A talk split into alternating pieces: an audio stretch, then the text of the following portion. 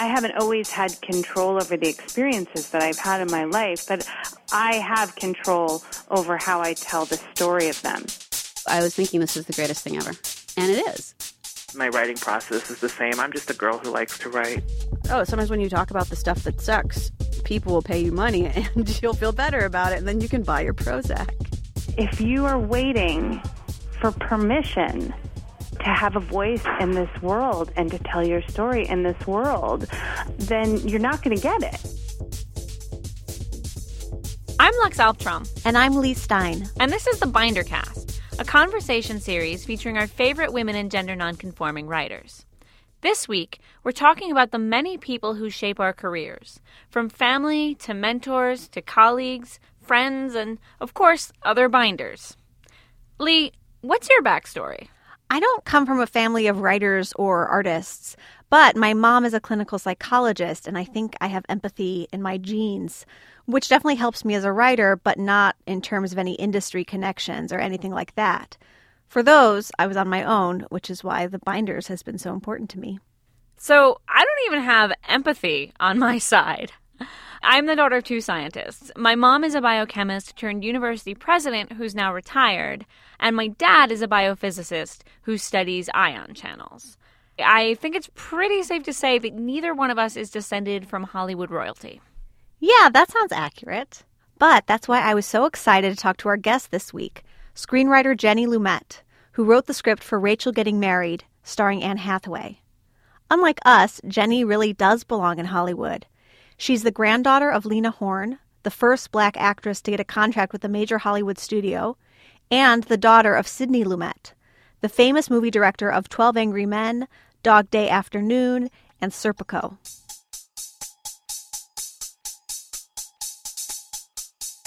My mother is an academic and she writes books about African American military history and she's badass. And my grandmother is my grandmother.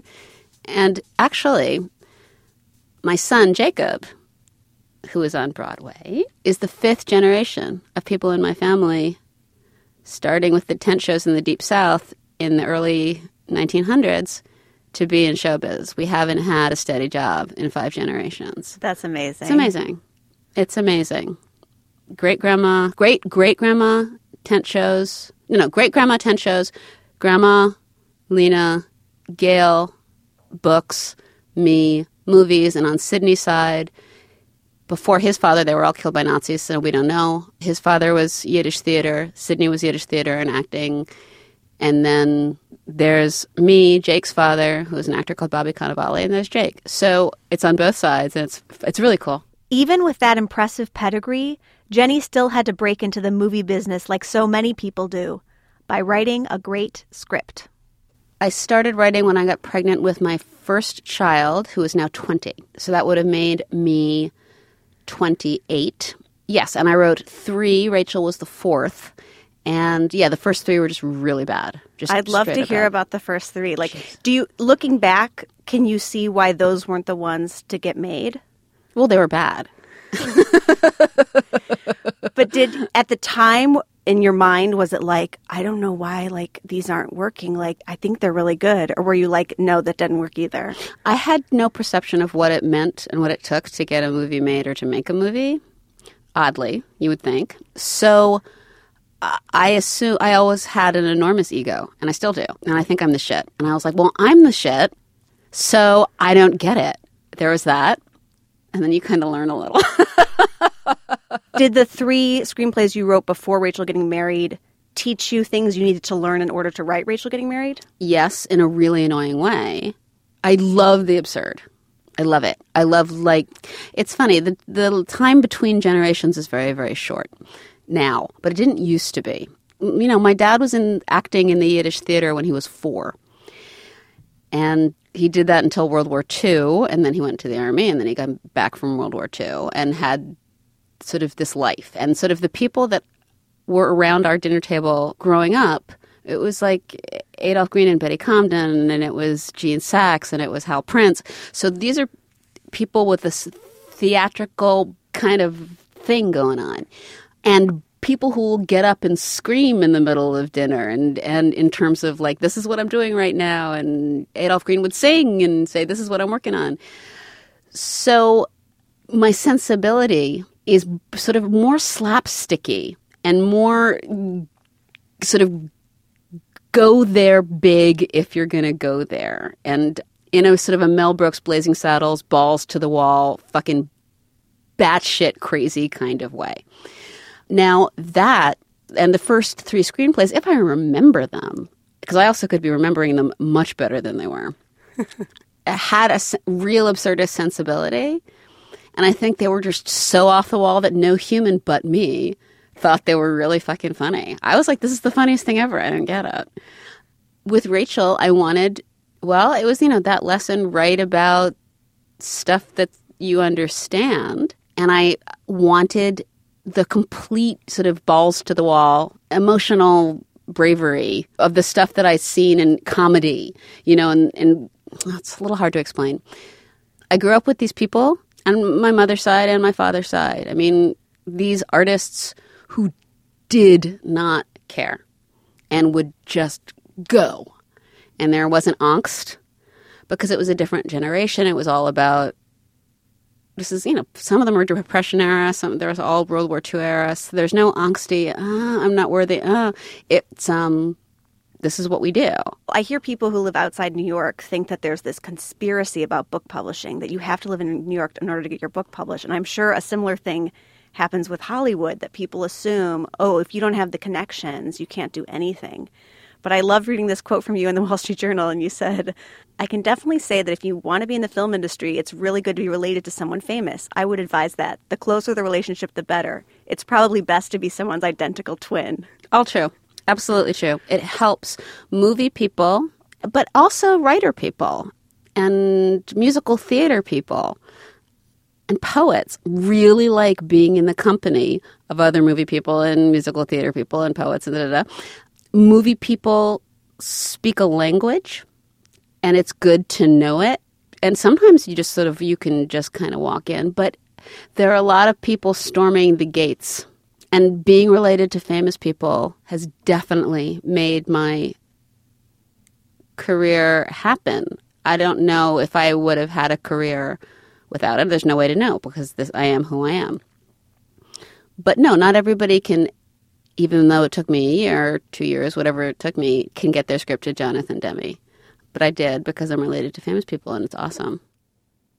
In addition to being famous, Jenny's family is also multiracial Jewish on her father's side and black on her mother's.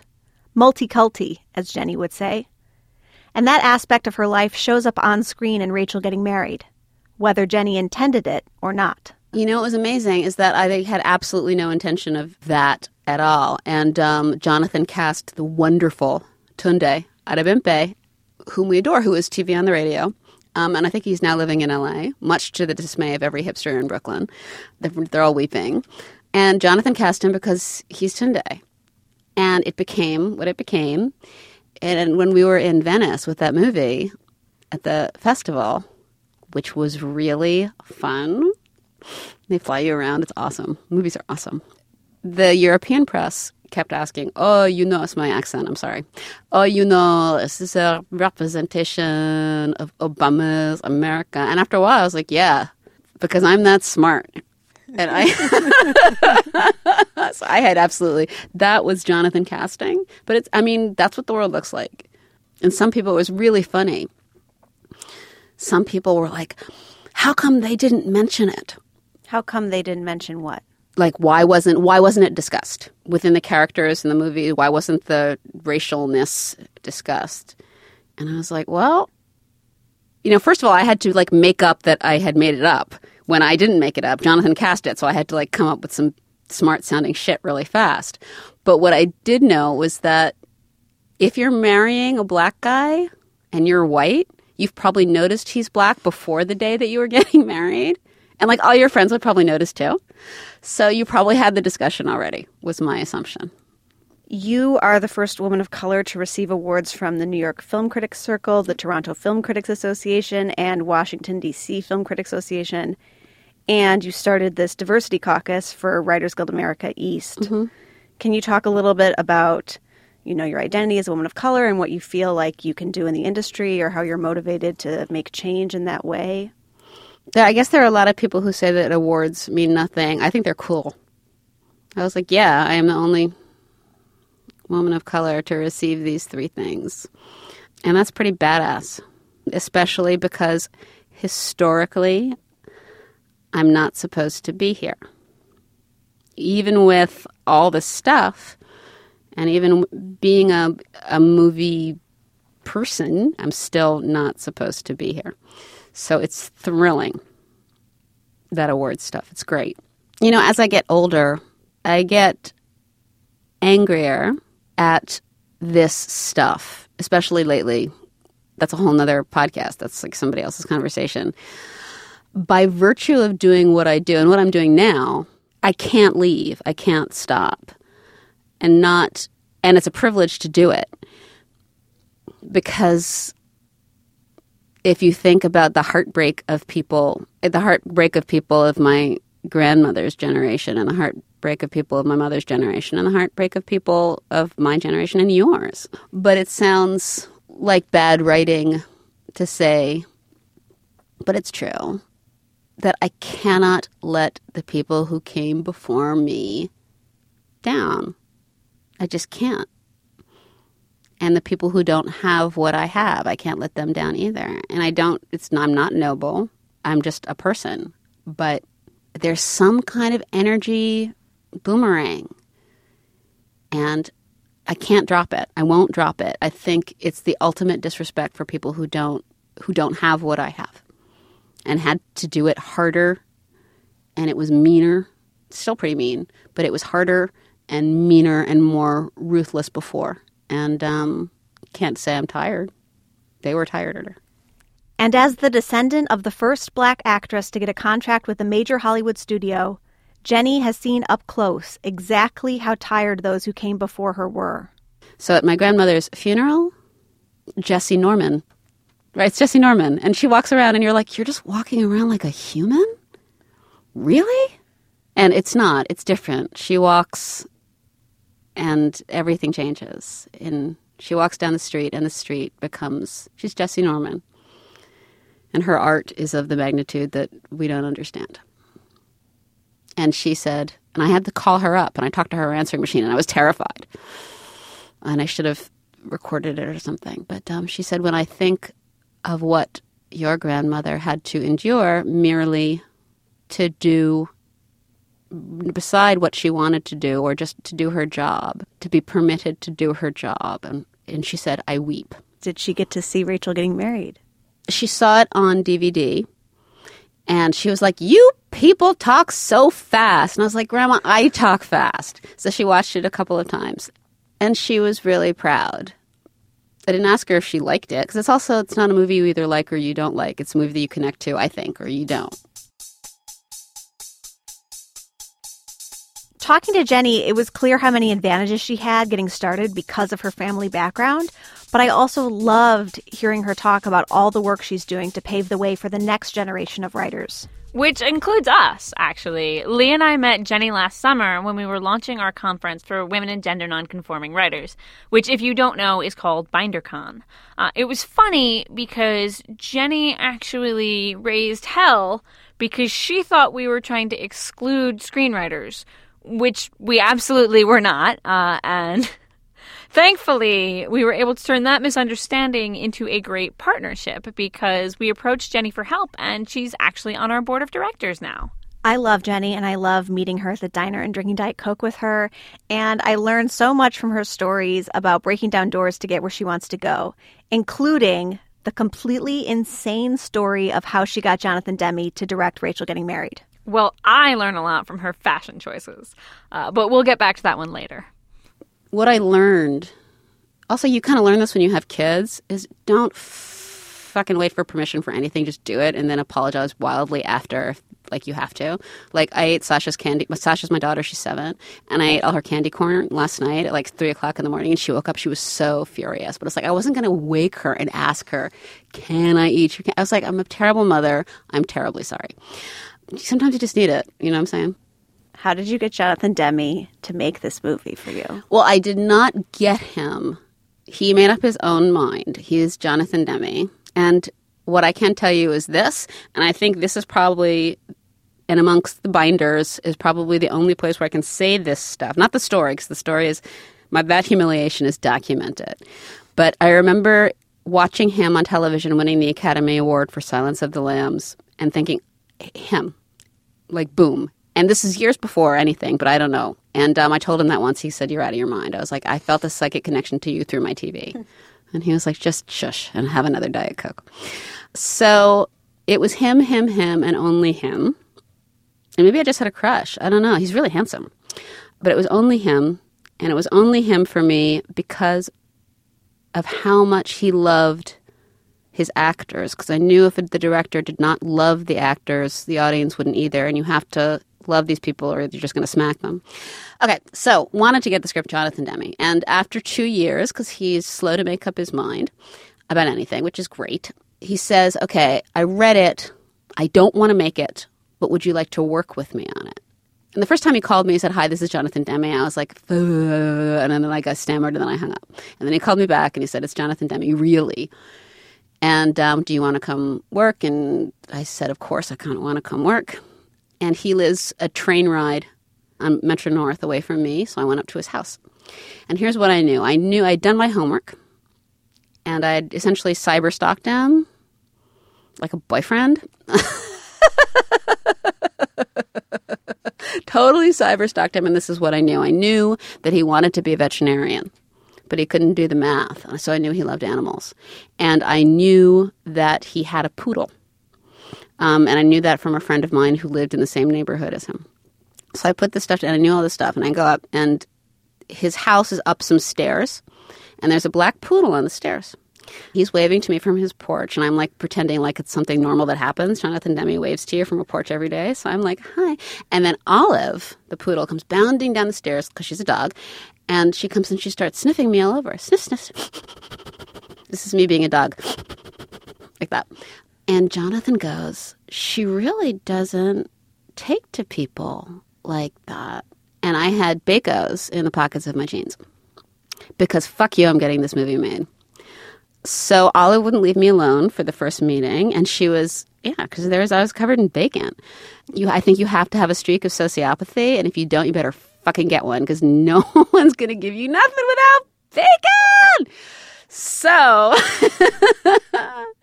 um, after that meeting, my mother, who's very polite and horrified by my language, um, taught me to write thank you notes, which I never do. I still haven't done them from my first wedding, which was like 100 years ago.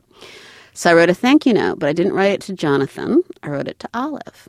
And I wrote her, because I was a drama teacher, I wrote her a sonnet.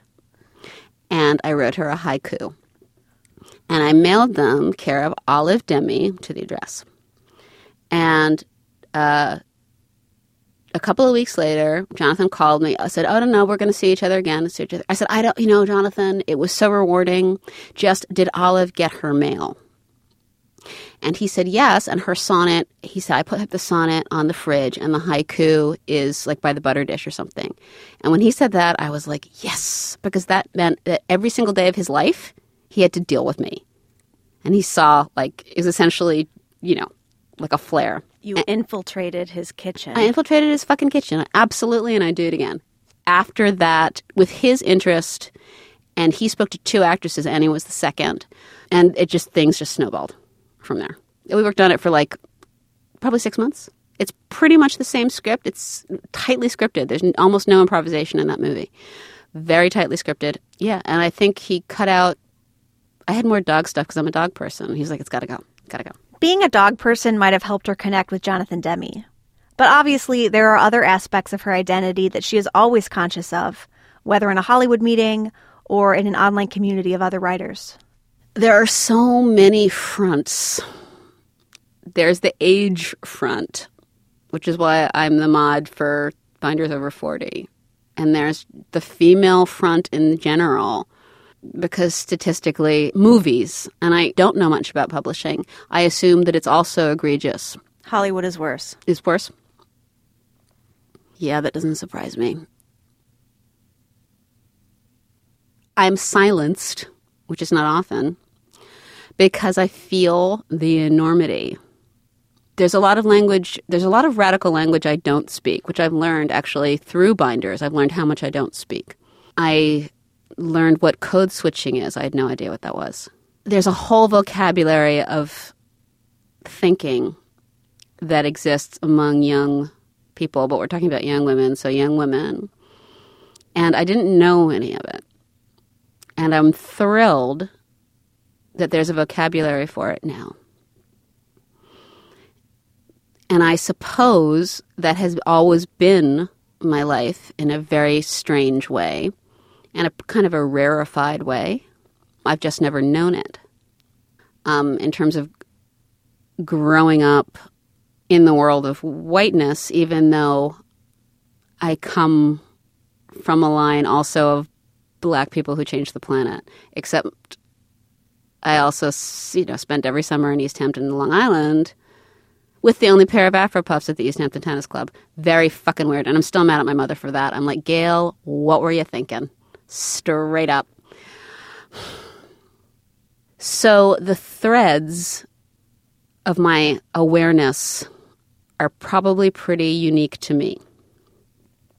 However, they have given me an ideally suited position. They made it easier for me to infiltrate, that I don't speak the language and I'm learning it, the language of revolution, which is the language that I'm learning, means that the fire is still fresh within me because I learn a new term all the time. Which is not to say that, that I agree with whatever the line is about radicalism and revolution. That kind of stuff changes within me almost from day to day about how I feel about something. But what I do know is this I'm a woman of color and I'm working. And I've been working since 2007 and I haven't stopped working since 2007. And they pay me. I'm always under a contract. And whether or not stuff gets produced, that's not the job. The job is to write the shit. And I write for white people, and I write for Asian people, and I write for Latin people. And interestingly, the only thing that I haven't written, and this brings up a whole nother podcast that you will have to have with someone much smarter than me, Leigh, is that I haven't written for people who are not moneyed in terms of character. And yeah, that's a class as a diversity. Class is yeah. a huge issue. Thrilled to talk about it. Someone needs to school me. And it's been a wonderful awakening to my own privilege in terms of that. But damn, there's a lot of threads in my particular fabric. If someone made you the queen of Hollywood and you were a big boss lady and you could change the representation of women screenwriters and directors, like how could we fix this if you had a magic wand?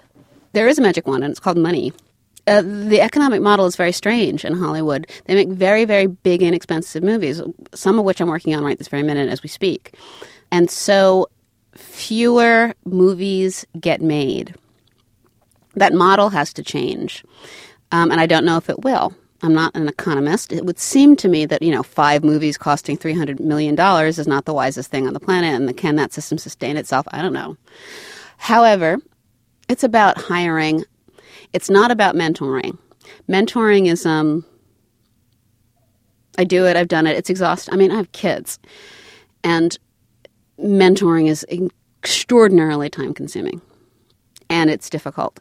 But I received the mentorship that I received around the same time, and I'll say absolutely say Jonathan was a mentor, but I wrote Rachel Getting Married. I had a script that was finished that I vetted and showed to people and had table reads with my friends. And I did everything that I could to make sure that if it got in front of people, because you get one shot, that it was ready. And it was, oh my God, my friends were, they were like, Jenny, we don't want to read this fucking thing again. So when these mentors came into my life, I had won the New York Film Critic Awards and Toronto Film Critics, you know, and all that kind of stuff. So I was a certain, I was a proven entity in a certain respect. I mean, Judd Apatow apparently mentored Lena Dunham. Great. That happens. It's wonderful when it does. I don't know if anybody's going to give you a chance just because. There's tokenism, sure. Tokenism is not it's always a bad thing spiritually and karmically, but it's not a bad thing in, tense, in the sense of if you get get your ass in the room, get in the room, fucking get in the room and just kick it and own it and tear it apart. And I don't know if if that's a sort of a politically incorrect thing to say. I will not be hired as a token. I don't know, but if you can get in the room with anybody for what if you've guilted the shit out of them and you get in the room, I don't know, just care, just like get in the room. And sometimes that room isn't a physical room. It can be a metaphorical one, like Franklin Leonard's Blacklist. Um, Franklin Leonard has something called, he was an exec, and execs are notorious for their job is to say no. And he didn't like that, and he likes art and he likes movies. So he created something among the execs called the Blacklist, which was just movies, the best scripts that are not produced that you read this month, and just made a list. And that grew and grew and grew until you had blacklist scripts until people were actively seeking out the blacklist and making those movies. That is now a online algorithm where you can post your script online and he's figured some genius thing out that i don't understand but it has to do with math and i can't do math and i know that's very unfeminist of me but i can't fucking do math. Um, you can post your script and large agencies and large studios and smaller production houses subscribe to the blacklist and they hopefully will read your script. One of the things that I've heard about blacklist, which Franklin avidly discourages, is that a lot of women writers are posting just their first initial on their title page because they know that if they're yeah, they know that if the scripts that this is by Susan or this is by Deshauna or this is by Imogen, that it's a different thing. And so, unfortunately, that might skew the algorithm in terms of how many women are posting their stuff, but they think we can only do certain things. And I don't believe that we can only do certain things, but it also has to do with the rest of the world. And the rest of the world buys this product that we as Americans make, and we make it, I think, better than anybody.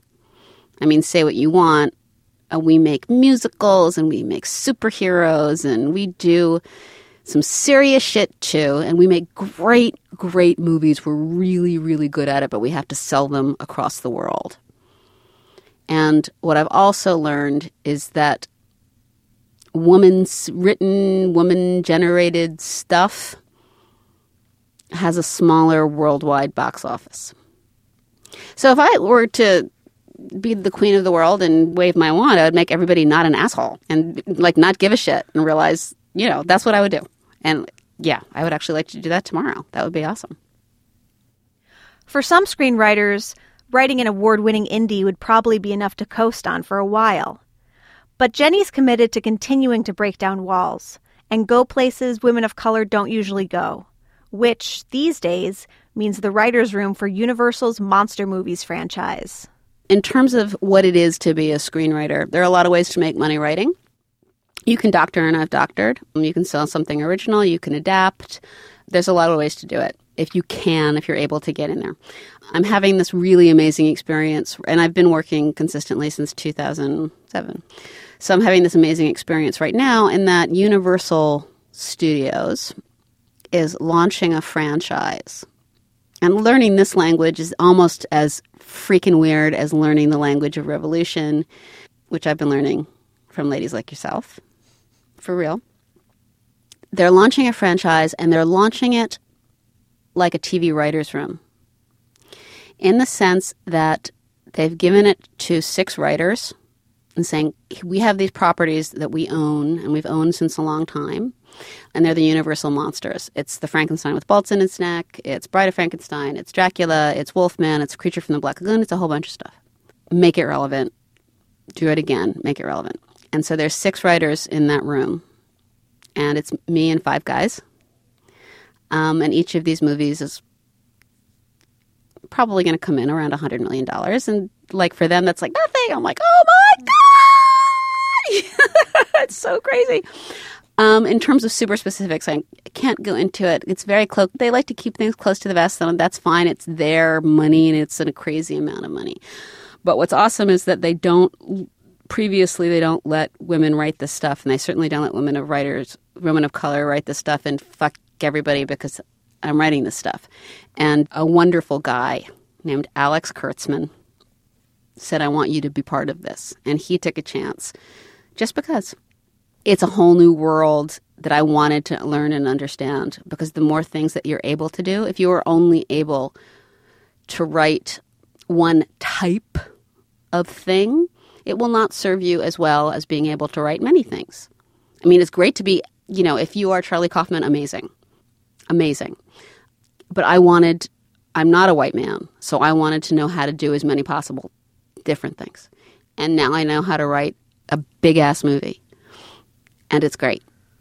And so I can write another one. And that means I'll be a woman of color writing another one at 50, you know? So that kind of shit's important. And finally, some essential fashion advice from Jenny. It's a great T-shirt. Can you just people um, tell whoever might be listening what your T-shirt says? Oh, I'm wearing a T-shirt that was a gift from Jenny. It says, "Don't fuck with me. Best regards." Yeah, that's pretty much what it is. People were very polite to me as I was wearing it. I feel very self-conscious, but I have to say everyone's been very polite to me today because it says "Best regards."